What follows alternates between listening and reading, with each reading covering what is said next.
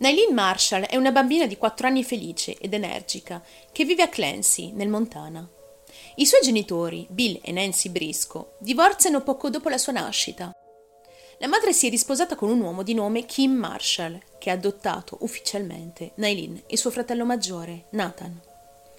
Quando Nailin ha tre anni, Nancy dà alla luce una bambina di nome Noreen e Nailin ne è entusiasta. I tre fratelli trascorrono un'infanzia idilliaca nel pittoresco Montana, trascorrendo molto tempo tra escursioni e viaggi in famiglia. Kim, il padre adottivo, è un membro attivo della Capital City Radio Club e ha portato tutta la famiglia ad una giornata organizzata dal club nelle montagne di Elkhorn, sabato 25 giugno del 1983. Anche se si trovano all'interno della foresta nazionale di Elena, Elkhorn è un posto abbastanza isolato e le uniche persone presenti in quella zona quel giorno sono proprio gli invitati del club radiofonico. Quel giorno gli invitati fanno un picnic di gruppo e i bambini vanno a caccia di rane. Dopo un po', Nailin è stanca di correre dietro alle rane e intorno alle 16 decide di prendersi una pausa. Si siede vicino ad alcune dighe costruite dai castori, lungo la Maupin Creek, sperando di vederne alcuni e restando in silenzio. In un primo tempo molti bambini la vedono seduta lì, da sola, ma quando ritornano qualche minuto più tardi, la bambina è sparita.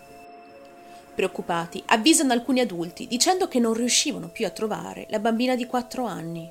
L'intero gruppo inizia quindi a cercarla. Quando gli adulti non la trovano, contattano immediatamente l'ufficio dello sceriffo della contea di Jefferson. Lo sceriffo chiama a sua volta la squadra di ricerca e salvataggio della contea di Lewis e Clark. Esperti nella ricerca in terreni accidentati, come quello delle montagne di Elkhorn, iniziano immediatamente le ricerche a partire dall'area in cui Nailin è stata vista per l'ultima volta.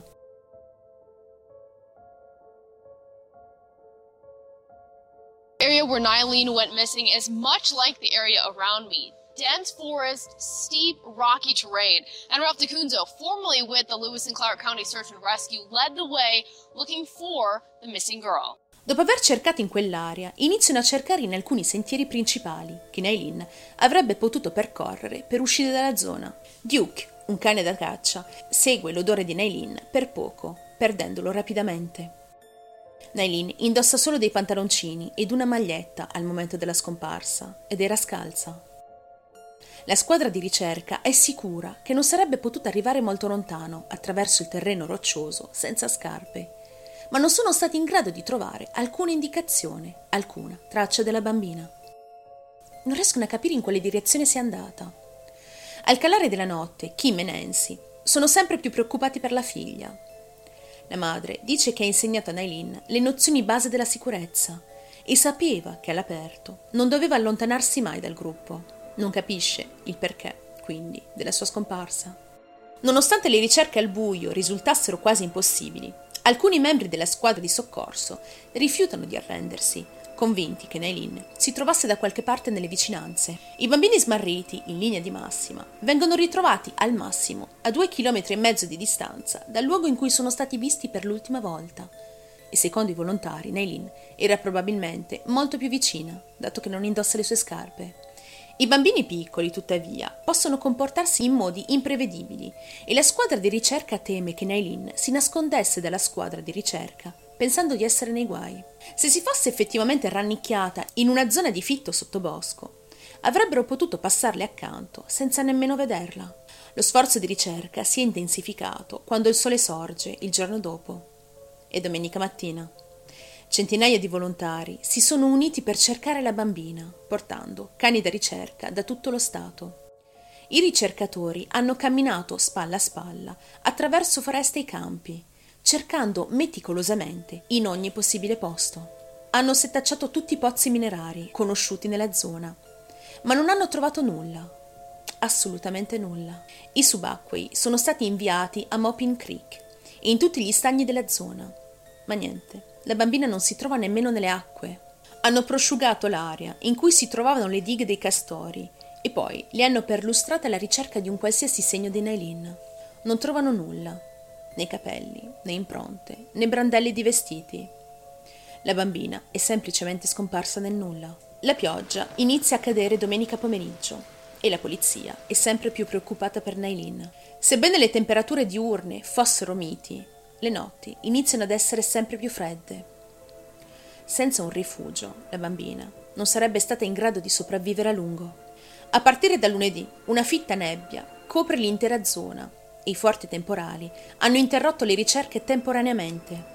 Preoccupati per la sicurezza di tutti quelli che ricercano la piccola, i poliziotti hanno allontanato i volontari che non avevano esperienza di escursioni sui terreni estremamente accidentati durante le intemperie.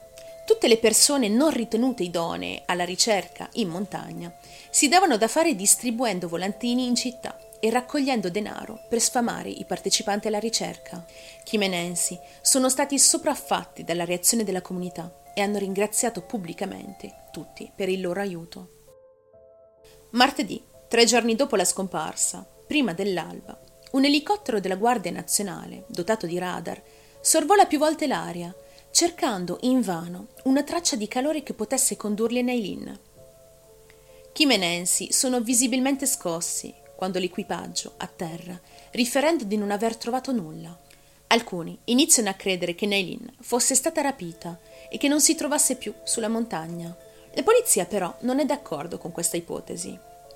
Credono che la lontananza della zona escludesse il rapimento come una possibilità.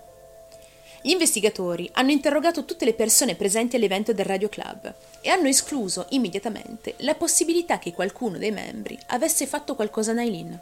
Quando parlano con i bambini, tuttavia, rimangono scioccati nell'apprendere che forse sui luoghi c'era veramente una persona non identificata, presente al momento della scomparsa di Nailin. Una bambina ha detto agli investigatori di aver visto un uomo sconosciuto che indossava una tuta da jogging viola, vicino al torrente. Le aveva detto qualcosa, ma lei lo ignorò, continuando a camminare. Una seconda bambina ha raccontato una storia simile. Dice di aver visto un uomo con una tuta da jogging viola.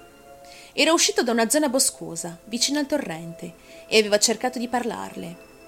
Si spaventò e scappò. Ma pensa di aver visto Nailin, poco tempo dopo, parlare con lo stesso uomo in questione. Una terza bambina ha confermato tutto questo. Dice di aver sentito Nailin dire che doveva seguire l'ombra, ma non era sicura di cosa questo volesse dire. Questo è successo pochi minuti prima che la bambina scomparisse. Gli investigatori non sanno più cosa pensare. I bambini che hanno descritto questo uomo sconosciuto non si erano parlati tra di loro, facendo sembrare le loro testimonianze molto credibili. Se quel giorno ci fosse stato davvero uno sconosciuto nella zona, che aveva tentato più volte di parlare con le bambine presenti, tutto sommato, l'ipotesi di rapimento di Nailin non sarebbe sembrata più così improbabile. Mentre le ricerche in montagna continuano, iniziano anche le ricerche del presunto rapitore con la tuta viola. Nei giorni successivi l'area di ricerca è stata ampliata più volte, estendendosi per più di 12 km in ogni direzione. Poiché il fitto sottobosco e i ripidi pendii rendevano impossibile l'uso dei cavalli, tutto è stato perquisito a piedi. È stata una delle ricerche più intense della storia del Montana ma nonostante tutti gli sforzi, non sono stati trovati indizi sulla possibile posizione di Nailin. Il decimo giorno, dopo la sua scomparsa, le ricerche vengono interrotte. Gli esperti medici hanno confermato che dopo tutto questo tempo non c'era più alcuna possibilità di ritrovare la bambina in vita nella foresta, anche se alcuni volontari non si sono arresi, continuando a cercare almeno i suoi resti. I genitori della bambina, Kim e Nancy, hanno continuato a credere che la figlia fosse stata rapita da quell'individuo con la tuta viola, avvistato dai bambini in montagna, e fecero tutto il possibile per mantenere viva la storia della bambina.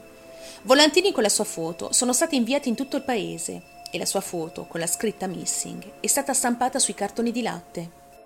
Sebbene questa pubblicità abbia generato diversi nuovi indizi per la polizia, questi hanno portato tutti ad un vicolo cieco. Due anni dopo la scomparsa di Nailin, un uomo anonimo chiama il National Center for Missing and Exploited Children dicendo di aver rapito Nailin. Ha riattaccato prima di dare loro ulteriori informazioni. L'anno successivo, nel gennaio 1986, un'altra organizzazione per bambini scomparsi riceve una lettera da un uomo che spiega in dettaglio in che modo aveva rapito una bambina che chiamava Kai e che stava crescendo come se fosse sua figlia. Kai era il nuovo nome dato dall'uomo a Nailin. Fornisce inoltre dettagli sul caso che fino a quel momento erano stati tenuti nascosti al pubblico. Nessuno era a conoscenza di queste informazioni, a parte i poliziotti. L'uomo che ha scritto la lettera era probabilmente il vero rapitore di Nailin. L'uomo ha affermato di amare la bambina e di non avere alcuna intenzione di restituirla alla sua famiglia. Ha anche affermato di aver viaggiato con lei in diversi luoghi, sia all'interno che al di fuori degli Stati Uniti l'uomo ha continuato a contattare la polizia per diversi mesi. Ha spedito altre due lettere, chiamando da due telefoni pubblici diversi, una a Madison ed uno ad Edgerton, nel Wisconsin. L'FBI ha iniziato a sorvegliare le zone in questione, ma le chiamate e le lettere sono cessate. Nel 1991 Richard James Wilson, un 42enne con una storia di malattia mentale alle spalle, si è consegnato di sua spontanea volontà alla polizia dichiarando di aver ucciso Nailin e di aver lasciato il suo corpo in un pozzo di una miniera nelle montagne di Elkhorn. Gli investigatori in un primo tempo sono scettici, poiché molti dei dettagli forniti non corrispondevano con il caso in questione.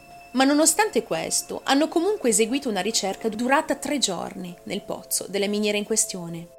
Non hanno trovato nulla a sostegno delle sue affermazioni e alla fine Richard Wilson ammise di essersi inventato l'intera confessione. Il caso di Nailin ha suscitato molto interesse su internet, ma da anni i poliziotti non hanno piste da seguire. È molto probabile che Nailin sia stata rapita da qualcuno e che sia ancora viva oggi, forse ignara del suo passato.